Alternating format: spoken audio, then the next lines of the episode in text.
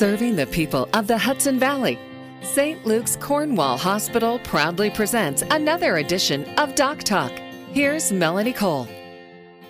If you're among the 70 million Americans who suffer from a sleep disorder, it's important to know that an inability to get quality sleep not only impacts how you feel every day, but can also seriously affect your overall health.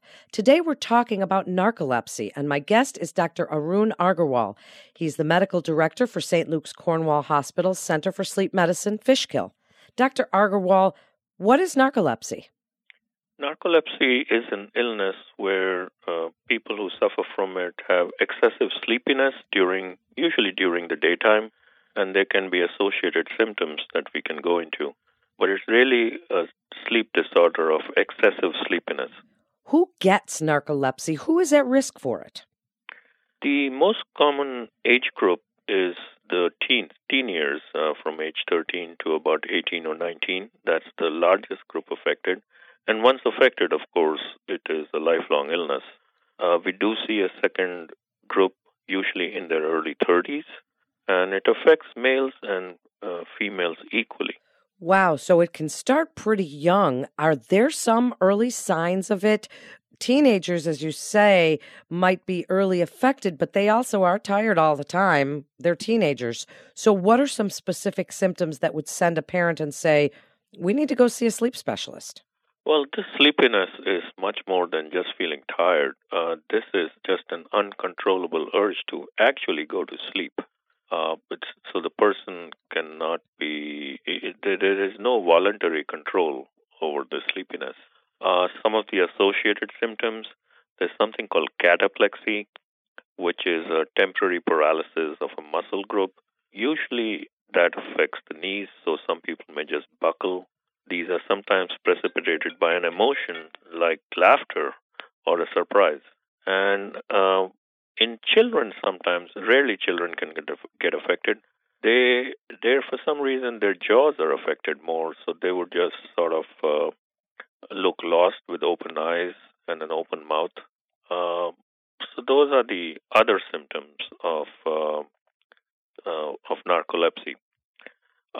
As one gets older, there are other symptoms that can emerge, and they are usually at the beginning of the sleep or at the end of the sleep, where some people will get vivid dreams, even to the point of hallucinations. And sometimes they feel they cannot move, like they're totally paralyzed. So, so those are the other other symptoms of uh, narcolepsy. How dangerous can it be if it's left untreated? Can be dangerous uh, largely from road accidents. So uh, a person may get a cataplexy attack while they're driving, and of course they'll drive off the road into an accident. Uh, other than that, it's usually not dangerous. However, after having said that, people do have a lot of uh, affliction in their life. They have uh, because of a lifelong illness and social problems, they get into depression they lose their jobs. So there's a lot of morbidity associated with it. Uh, but as far as life and death is concerned, it's really related to accidents. How's it diagnosed? Uh, first of all, one needs to suspect it. Uh, um, like it, if anybody comes to me with excessive sleepiness, I do need to remember that they may just truly have a problem rather than just dismiss it as, uh, oh, these are just teenagers who are feeling tired. Um, we do sleep studies. Uh, sleep studies are done overnight, followed by a daytime study, and there's a, there are some particular patterns or diagnostic patterns we see. Some people can be diagnosed by a spinal tap, looking for a particular chemical that is lacking in their sp- spinal tap, causing this problem to begin with. Uh, so, bottom line, there needs to be a proper index of suspicion, followed by diagnostic tests such as sleep studies or CSF exam. You mentioned that it could be a lifelong problem. Speak about the treatments that are available and is this something that someone would have to then do for the rest of their lives? Yes.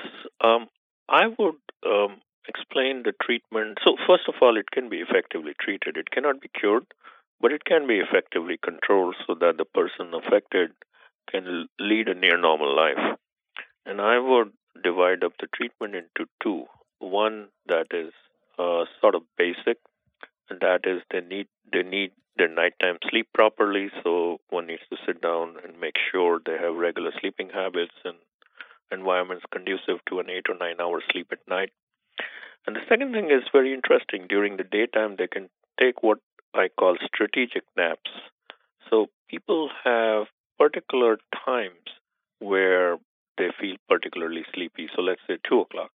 So if they take a 20 or 30 minute nap at 1.30 or 1 p.m., then often this uh, uncontrollable, uncontrollable nap at 2 o'clock may not occur.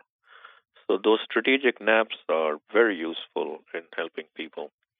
Of course, alcohol, for some strange reason, increases these attacks a lot, so alcohol does need to be avoided.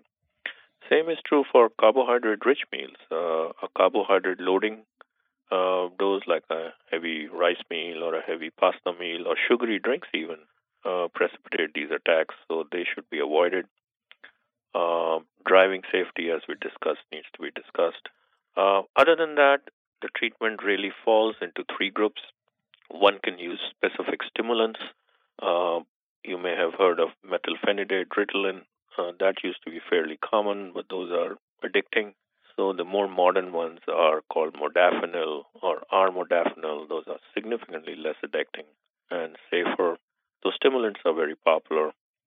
Uh, then there is another kind of medication. We really don't know how it works. It's called sodium oxybate, but it does work. And the third group is uh, the very commonly drugs used for antidepressants, uh, the tricyclics and SSRI, as they're called. They actually also help, uh, uh, not by their antidepressant activity, but they reduce a particular kind of sleep called REM sleep, which is the basic problem in narcolepsy. So, in a nutshell, those are the treatments available. Then tell us about the lifestyle changes. And you mentioned napping. Tell us what else you would like people to know about things that they can do in their life that can help them if they are on these medicational interventions as well.